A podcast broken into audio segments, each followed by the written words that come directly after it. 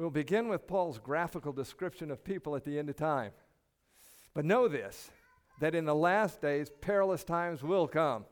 For men will be lovers of themselves, lovers of money, boasters, proud, blasphemers, disobedient to parents, unthankful, unholy, unloving, unforgiving, slanderers, without self control, brutal, despisers of good, traitors, headstrong, haughty, lovers of pleasure more than lovers of God, having a form of godliness but denying its power. And from such people, turn away.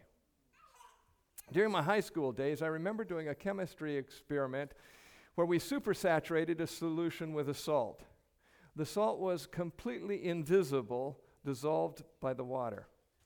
But when we added just one tiny amount of ingredient, suddenly the salt crystallized out. What had been invisible, hidden, completely dissolved in the solution, quickly became visible to all. We live in a society supersaturated with social justice ideas. And although these ideas are everywhere, in many ways they are invisible, absorbed by our society. It's my hope that some thought in this presentation can crystallize out our understanding of social justice and we can see it clearly and examine it biblically in the context of emotional intelligence. When I was 10 years old, I read an article reporting on research, surprising research that was found by the well known General Electric psychometrician Johnson O'Connor. O'Connor found that simply studying vocabulary increased your IQ. He also found that a person's vocabulary level was the best single predictor of vocational success. Reading that article changed my view of vocabulary and definitions. After reading the article, I decided that words were my friends. And ever since, I've loved expanding my vocabulary and learning word definitions. So, in an effort to increase our uh, combined IQ and vocational success, this presentation will begin with definitions, starting with the word emotion. The New Oxford American Dictionary defines emotion as, quote, a natural instinctive state of mind deriving from one's circumstances, mood, or relationship with others, instinctive or intuitive feelings as distinguished from reasoning or knowledge. The same source also gives synonyms for emotion feeling, sentiment, reaction, response, instinct, intuition, the heart. The English language contains a lot of words used to describe emotions. One researcher found more than 300 words for emotions. On the screen is just a short list of some more common words for our varying feelings, but there are many others. I highlighted a few of the feelings most of us uh, have experienced at some time in our lives anger, disgust, embarrassment, fear, loneliness, love, regret, sadness, shame. Notice how the dictionary contrasts the heart with the head. We're not simply reasonable and logical beings, we have feelings. Computers can be given logic. They can even use this logic to detect emotions in human voices. But no one has found a way to give computers emotions. It doesn't appear that we'll need IT psychologists to treat robots with emotional problems anytime soon. The head contains knowledge, facts, logic, and reason, which make up our thoughts. To some extent, some of these functions can be computerized. The heart holds our desires, purposes, motives, feelings, inclinations, and intentions. Machines and artificial intelligence lack this. IQ is one's ability to recall, organize, and creatively utilize information, knowledge, and facts using logic and reason. EQ, or emotional intelligence, is the measure of our ability to control our emotions versus their power to control us.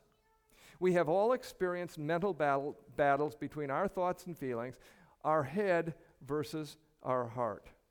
We could even divide the people in the world into two groups those whose thoughts control their emotions, high EQ, and those whose emotions control their thoughts, low EQ. EQ is not about how brilliant our mind is or how high our IQ may be. Instead, it is about our head's ability to take charge of our feelings. Head and heart are not independent from each other, they're tightly linked. Thoughts produce actions, words, memories, experiences, which in turn color and trigger our emotions. But our emotions, in turn, produce actions, words, memories, and experiences and trigger thoughts. As we repeat this cycle over time, we develop habits of thought, and habits are linked with habits of feeling. Habits are powerful because they are virtually automatic and effortless. They are seldom changed and then only with a great deal of effort. Our habitual patterns of thinking and feeling make up our character, and character is who we are. This is important because our character determines our destiny. We've looked at the operational definition of EQ as the measurement of our, our ability to control our emotions versus their power to control us. Here is the dictionary's formal definition of emotional intelligence. Emotional intelligence is, and I quote, the capacity to be aware of, control, and express one's emotion and to handle interpersonal relationships judiciously and empathetically. Before we look at social justice, we need to understand justice. West's definitive legal dictionary, the Encyclopedia of American Law, defines justice as the proper administration of the law. Of course, that raises the question what is proper? And so the definition inc- continues the fair and equitable treatment of all individuals under the law. In other words, justice is the impartial and proportionate enforcement of good laws. When you have good laws, impartially and proportionately enforced, you have justice. You cannot separate justice from law, they're linked. When law is good, its impartial and proportionate enforcement is good. A just society imparti- impartially and proportionately enforces good laws. The Bible clearly supports justice. The Lord is a God of justice, Isaiah says. Solomon said, To do justice is more acceptable to the Lord than sacrifice. Christ does not accept church going as a substitute for law keeping and impartial and proportional law enforcement. At the close of Jesus' ministry, he called out hypocritical religious practices. He said, You pay tithe of mint and anise and cumin, and have neglected the more important matters of the law justice, peace, and faith. You ought to give a tenth, but without forgetting about those more important matters. In the Bible, justice is bound to God's law and is extremely important in Christian thought. Paul, the greatest evangelist of Christianity, said of God's end time justice He will give justice with blazing fire to those who don't recognize God and don't obey the good news of our Lord Jesus. God's justice, biblical justice, is God's impartial and proportional enforcement of his Ten Commandment law. This is not, however, the meaning or definition of the word justice in the phrase social justice. Let's look at the meaning of the phrase social justice. The Oxford Dictionary defines social justice as justice in terms of the distribution of wealth, the distribution of opportunities, and in the distribution of privileges within a society. While specifics vary, social justice is generally used, at a minimum, encompasses these three areas wealth, opportunities, and privileges. It is important to notice that social justice, as it has come to be understood today, is not linked to impartial and proportional enforcement of good law.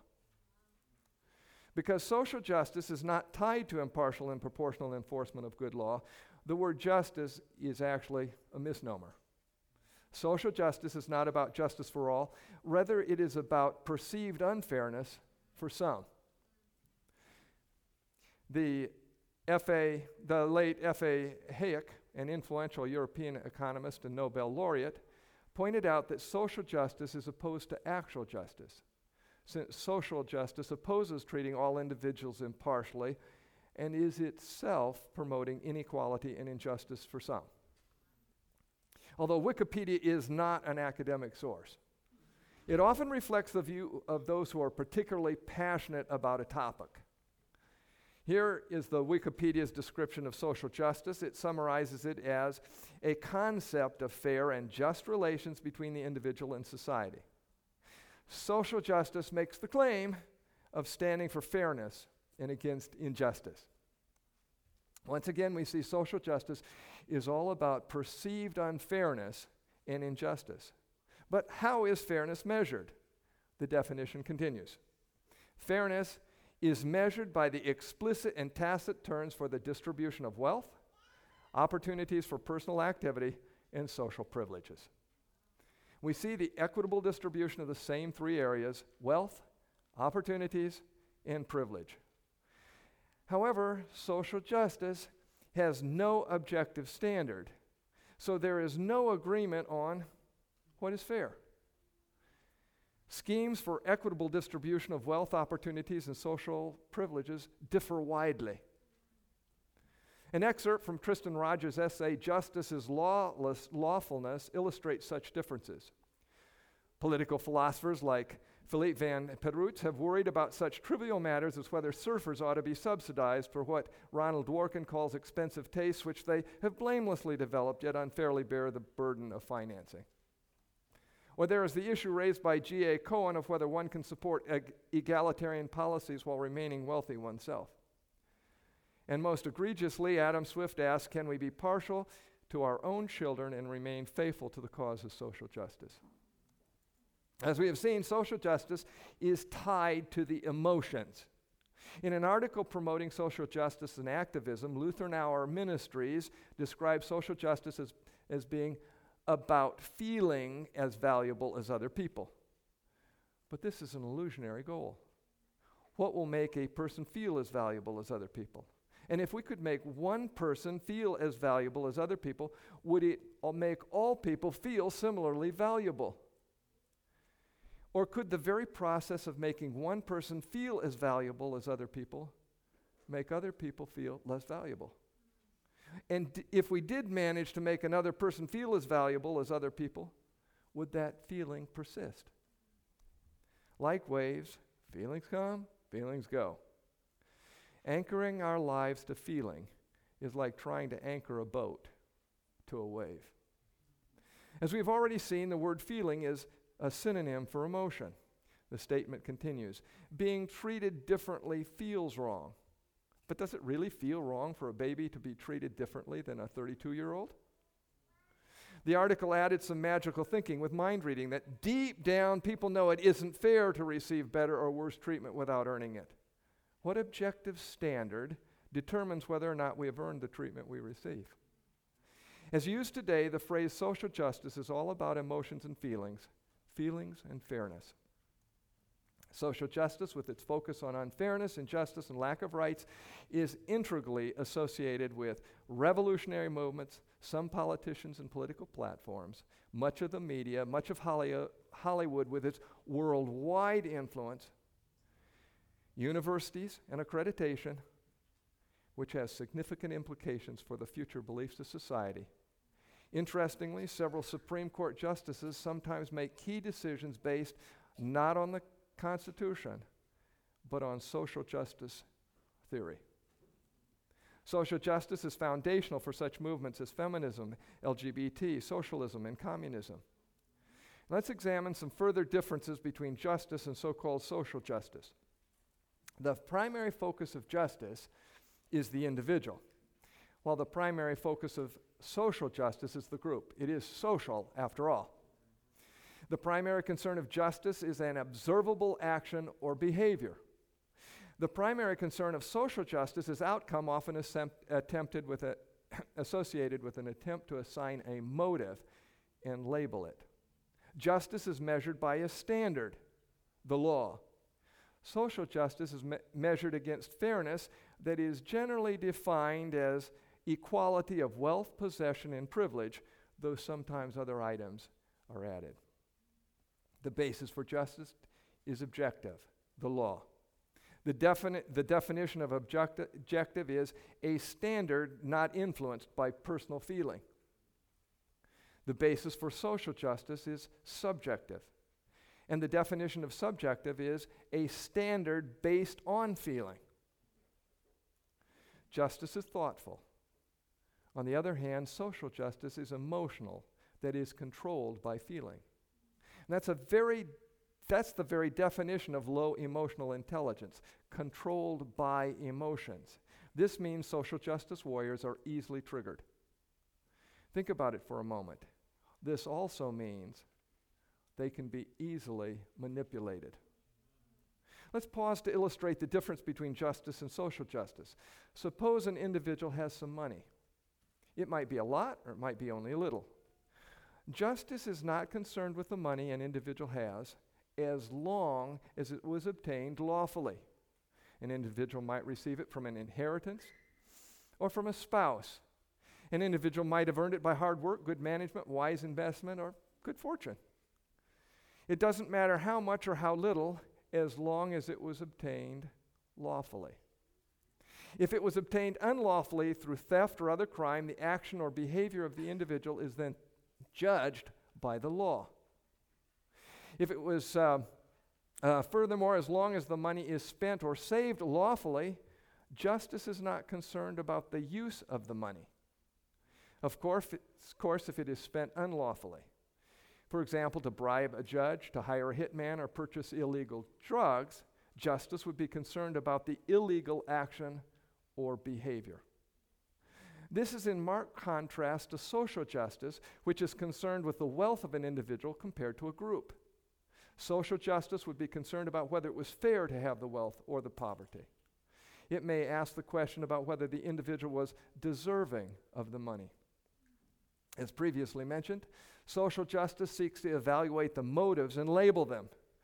But these cannot be determined with certainty, for they are easily denied, disguised, and hidden. God's justice can consider motivation, but human justice does not consider motivation because it can't. It's knowable only to God. We can guess, we can surmise, we can't know. Human justice can only examine the actions. Robin Hood may, like Judas, claim to be concerned with the poor when he robs the rich. To social justice, this makes Robin Hood a hero. Justice asks only about the action. Did he rob? To justice, Robin Hood is simply a thief. On the other hand, social justice often assigns a label with an associated motive. There are such current favorites as insensitive, racist, sexist, misogynistic, patriarchal, or the perennial favorite, judgmental. All, of course, are judgmental. Anytime a motive is, is assigned, including being judgmental, that's judgmental. What are the consequences of each system? Justice is a system that encourages individual responsibility by holding individuals accountable for their actions. Social justice removes individual responsibility by blaming others for inequalities. This makes vis- victims instead of masters. Blame and victimization removes trust. Blame and victimization brings dissatisfaction, discontent, complaining, and unhappiness. Instead of being a problem solver, social justice is a problem causer. We've seen that justice is integral to Christianity. But what does social justice have to do with Christianity? We'll briefly look at two intersecting areas. First, social justice is often defended by the claim that Christianity is a religion of social justice. For example, Justin Steckbauer, author and the founder of Life of Peace, writes We see that justice ministry is an important subsector sector of the historic Christian church and an important teaching in the pages of the Bible. And Jesus, the founder of Christianity, is frequently called a social activist. For example, Leo Yu, a social justice activist with the Hu Foundation, states that Jesus was a radical social activist who died fighting for justice and the common good. And then he adds When I look around and see rising poverty and in- inequality, sexism, racism, religious persecution, and environmental destruction, I pray for the courage that I lack to be a radical social activist like Jesus. We could multiply such statements. Social justice is also said to be a biblical issue. On the screen is one such quote from a megachurch senior pastor and author in Jacksonville, Florida. Social justice is also said to be included in the gospel Christians are commanded to preach to the world. Influential Southern Baptist teacher, leader, Nathan Lorick says that social justice issues are a part of the gospel. There's a second aspect to be considered regarding social justice and Christianity. Major Christian churches are dividing over social justice. I've only listed a few prominent churches, such as Baptist, Catholic, Presbyterian, and Methodist, that are experiencing deepening schism over this issue. We'll examine the truth of the claim that social justice is founded on biblical Christian principles and its relation to emotional intelligence. The history of the phase, phrase social justice is interesting. Digitalization of the world's English literature has made it possible to search virtually the entire corpus of English documents. According to the Wikipedia, the first known time the phrase is found is in the Federalist Papers. In the context, the phrase meant justice for a society. It had nothing to do whatsoever with the modern definition. The phrase was an Italian phrase popularized during the European revolutions of 1848, and interestingly, the meaning of the phrase has evolved over time. It began to morph into its present meaning around the turn of the 20th century when it was promoted and popularized by labor unions and subsequently by feminist activists, then progressive civil rights activists, and most recently LGBT activists. Though the term itself may be relatively recent, the concept and philosophy of social justice is ancient. After the children of Israel escaped from the Egyptian bondage, they wandered in the wilderness for 40 years. During the first year, the wilderness sanctuary was constructed, and then at the start of the second year, the sanctuary service was inaugurated. The sanctuary service introduced major changes in Israelite worship. Service in the sanctuary was limited to the descendants of Levi. The priesthood itself was reserved exclusively for the descendants of Aaron. Obviously, there was neither opportunity nor privilege equality and many of the Hebrews resented this. Leaders from the eldest son of Jacob, the Reubenites, were upset. They were not alone. Leaders of the other tribes felt disenfranchised. These, leader, these worship changes were unpopular with the majority of the Israelites who felt that the decision was exclusive and nepotistic. One of the Levites, Korah, led out in an insurrection early in the children of Israel's, Israel's wanderings. Joined by nearly all of Israel, Korah demanded opportunity and privilege equality for all of Israel. Korah and his father, followers, and I quote, gathered together against Moses and Aaron and said to them, You take too much upon yourselves, for all the congregation is holy, every one of them, and the Lord is among them. Why then do you exalt yourselves above the assembly of the Lord? God gave no sympathy to these disaffected Israelites. After they refused to repent and accept his offer of pardon, God sent a very directed sinkhole which swallowed up and buried the leaders. And subsequently, when Korah's followers also refused to repent and accept God's offer of pardon, God sent a plague that took the lives of those who remained sympathetic to Korah's social justice movement. The Bible says that Korah and his followers' desire for equity in opportunity and privilege was a display of jealousy and envy. Psalm 106 16, they were jealous of Moses in the camp and of Aaron, the Holy One of the Lord. In this passage, the Hebrew word can be translated as either of the Siamese twins, envy or jealousy. Since English uses two separate words to encompass this one Hebrew word, some translations use the word jealousy, while other translations use the word envious. Jealous and envious. The King James Version translates it as envy. They envied Moses also in the camp and Aaron, the saint of the Lord.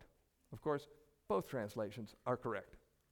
Instead of translating it one or the other, it would actually be most correct to translate the passage as they were jealous and envious. The relationship of jealousy and envy to social justice is widely regu- recognized. In his book, Egalitarian Envy, The Political Foundations of Social Justice, the late author Gonzalo Fernandez de la Mora called social justice collective envy and warned that Western societies were being shaped by politicians stoking flames of envy to gain power and control. We, see, we have seen that social justice has nothing to do with justice. But social justice has nothing to do with social either. John Stuart Mill described envy as the most antisocial of all pas- pa- passions. Dr. Rhodes Boyson referred to social justice as a synonym for the creation of envy. It is not without reason that Kenneth Hudson, in his book, The Dictionary of Diseased English, calls social justice a meaningless phrase.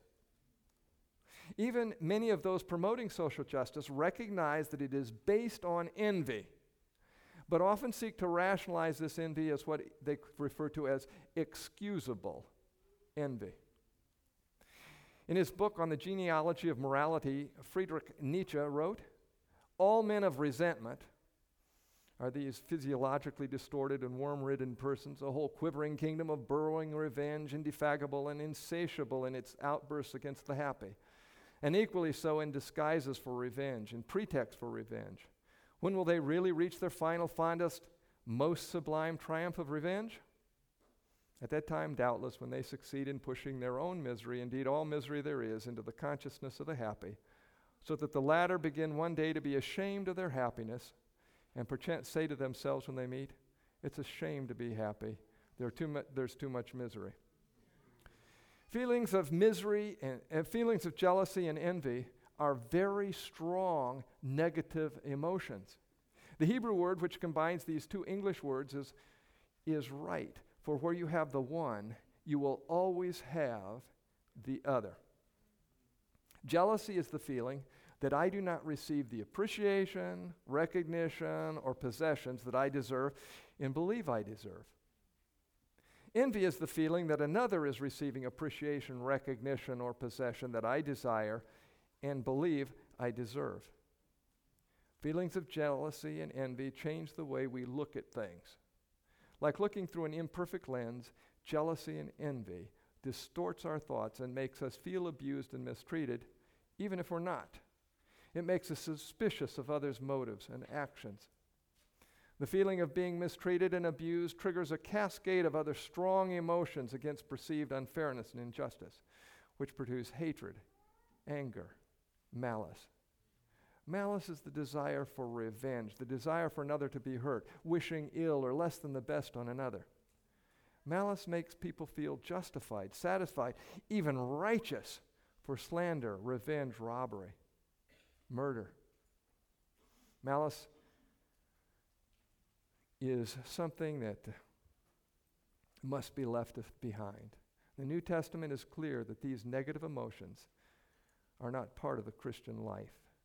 This is a distinct and unequivocal evidence that an individual has truly become a Christian because these are not part of their life. Freedom from these controlling emotions is one of the great gifts that Christianity offers Notice how Paul describes this. For we ourselves were once were also once foolish, disobedient, deceived, living in malice and envy, hateful and hating one another. He thought back to his own life before he became a Christian and the change that Christ had brought to his life. He thought of the dramatic changes he had witnessed in the lives of those to whom he was writing. He was writing a letter to friends he loved and knew well. He remembered, and they too remembered their lives before Christianity.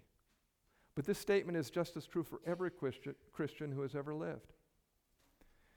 First, the emotion of envy and jealousy takes away common sense, good judgment, and wisdom. These emotions cloud and control the thinking and decisions. They produce behavior that's irrational and self destructive. In a word, these motions make us foolish. They also lead us to reject, disregard, despise, and disobey God's law of love, disobedient. But perhaps the worst problem with such emotions is that they make us lie to ourselves. Cause us to justify and defend such emotions and the actions that flow out of them. These emotions can so control us that we come to think we're right when we couldn't be more wrong. Like a virus infecting our physical heart with a viral carditis, these viral emotions infect our mental heart with a, a uh, emotional card, um, an emotional itis. We even lose the ability to recognize that we are controlled by envy, hate, and malice. We become so deceived that we come to believe and defend such emotions as proper, even for Christians. And this is the common lot of humanity. Paul goes on to say that the salvation that Christianity offers us frees us from bondage to these viral emotions. But according to his mercy, he saved us through the washing of regeneration and renewing of the Holy Spirit. Paul says that Christ saves us from these damaging emotions and washes them away, leaving healthy, positive emotions in their place through the healing process of the Holy Spirit. Peter says something similar to Paul. He also has a before we become Christians and an after we, we become Christians. Peter's before malice, deceit, hypocrisy, envy, and evil speaking. Peter says that this is one of the first changes that occurs in the life of the in, when the individual becomes a Christian. Therefore, laying aside all malice, all deceit, hypocrisy, envy, and all evil speaking, as newborn babes desire the pure milk of the word, that you may grow thereby. As the Christian lays aside every particle of these evil emotions, the emotions of the heart are healed. There's a reason why God dealt quickly and severely with jealousy and envy. Had God not intervened with these judgments, Israel would have quickly disintegrated. Jealousy and envy are like a cancer that kills the organism. Like cancer, these must be detected early and eradicated fully. Jealousy and envy follow a completely predictable social pattern. They produce dissatisfaction, discontent, rivalry, and bitterness. The envious and jealous can't help but talk about their discontent to others to gain sympathy. False sympathy then creates a party spirit with division, schism, institutional instability, whether the institution is a home, a school, a church, or a country. The fruit of social justice is riots, rebellions, and war. You may have seen the news this week how social justice does, so social justice just caused a division among, listen to this, quilters. Yes, quilters. It'll divide any group. In a Sermon on the Mount, Christ told his disciples to evaluate claims of the lip by fruit in the life. And so we can understand how to inspect fruit Paul gives us a list of the fruit of the Spirit and the contrasting list of the fruit of the flesh.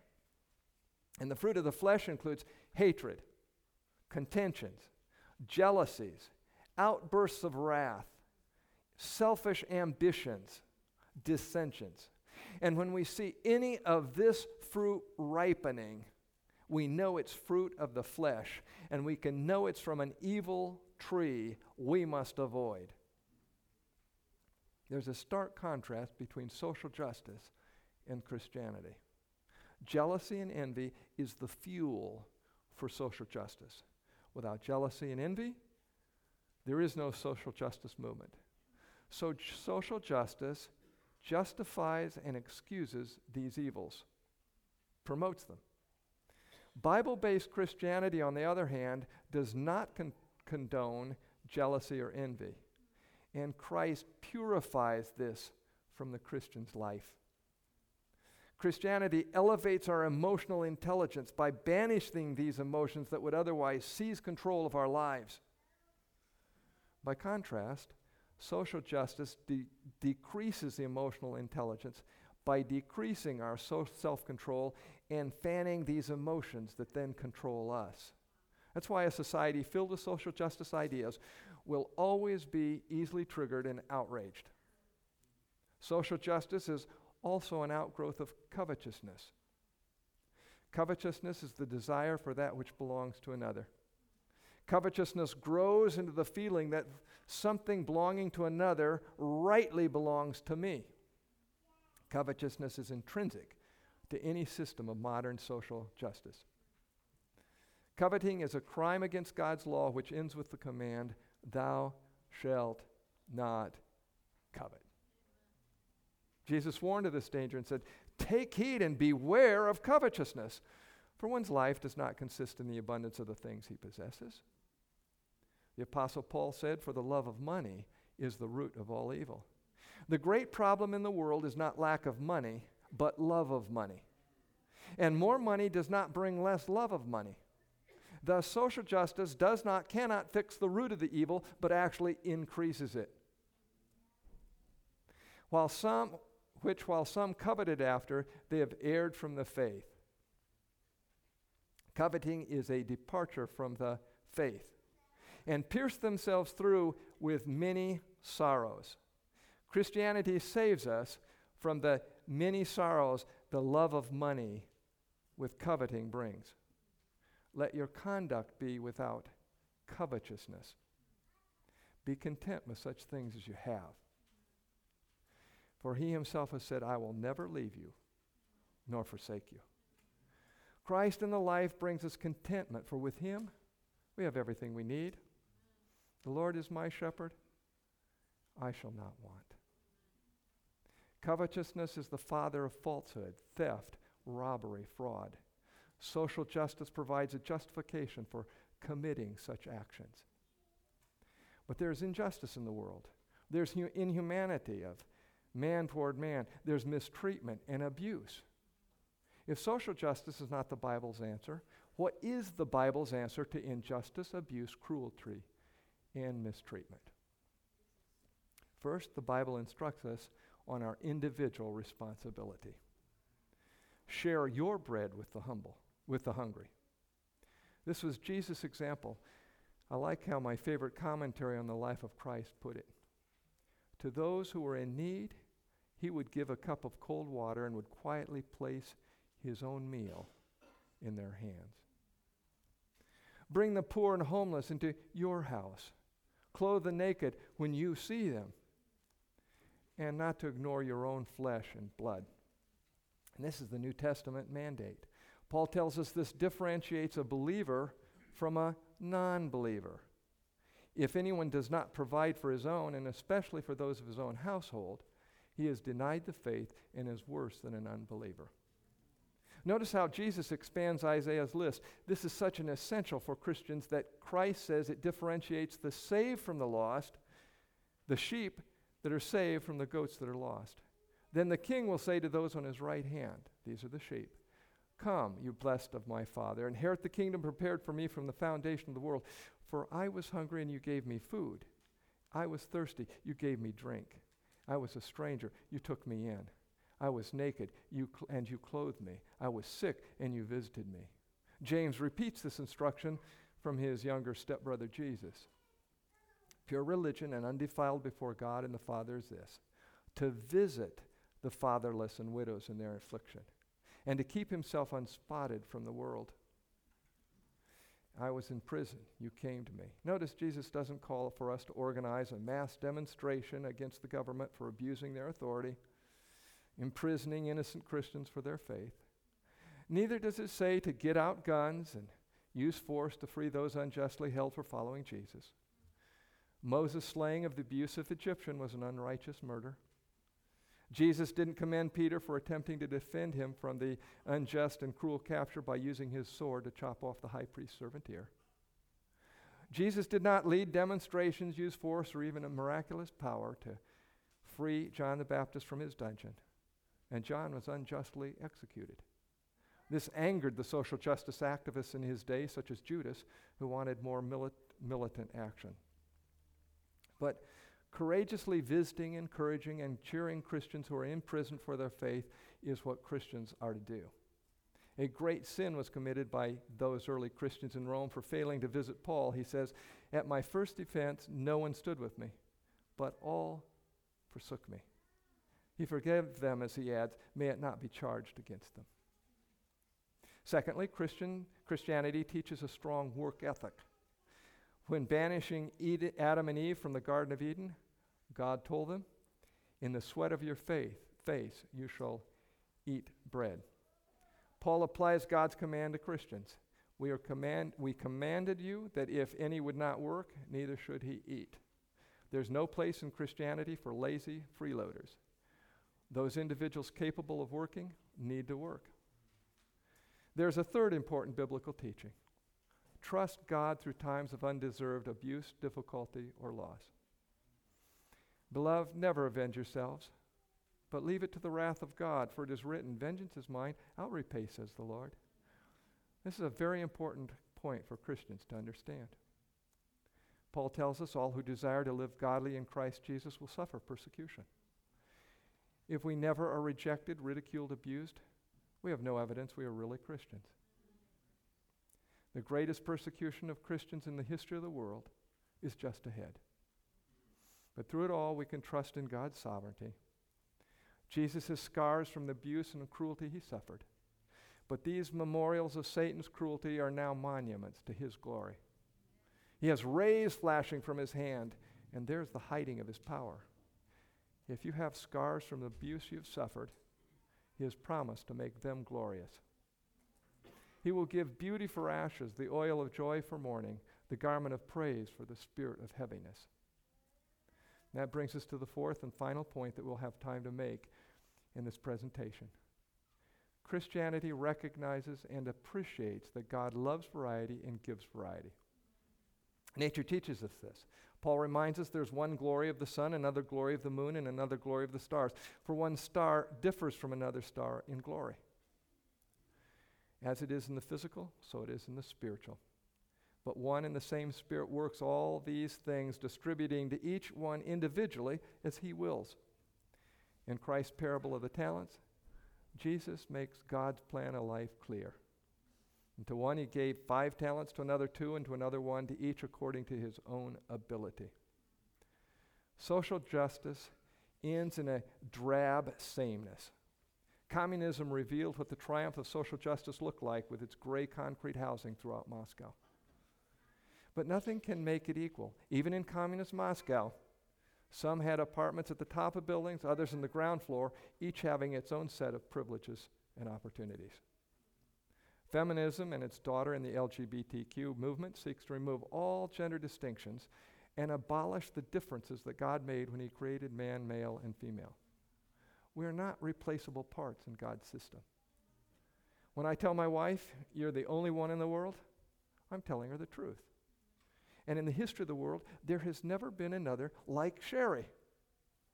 My love and appreciation for her is different in quantity and quality from my love and appreciation for anyone else.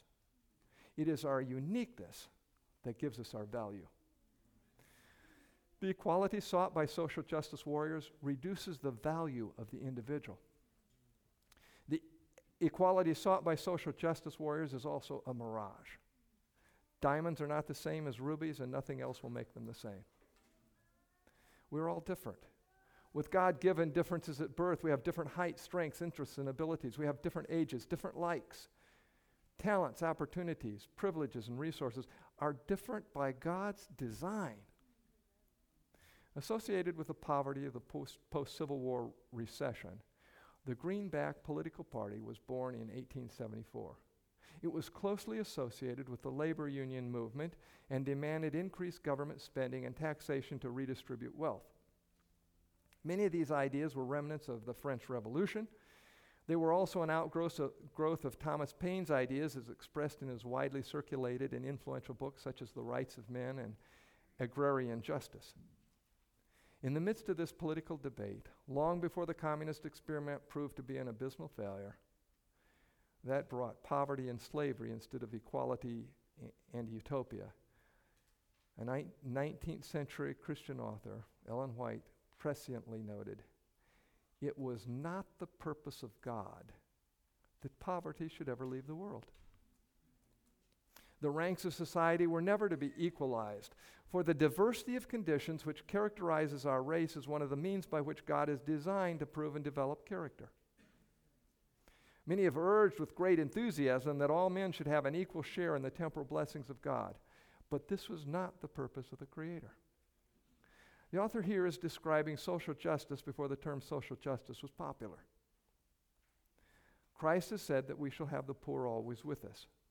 The poor, as well as the rich, are the purchase of his blood. And among his professed followers, in most cases, the former serve him with a singleness of purpose, while the latter are constantly fastening their affections on their earthly treasure, and Christ is forgotten. Jesus said that it was harder for the rich to be saved than for a camel to go through the eye of a needle. And Paul and James echo this. For the rich, the cares of this life and the greed for riches eclipse the glory of the eternal world. It would be the greatest misfortune that has ever befallen mankind if all were to be placed upon an equality in worldly possessions. This philosophy, straight out of the Bible, has been amply demonstrated in every communist country. The great difference between social justice and Christianity can be summarized as the difference between taking and giving.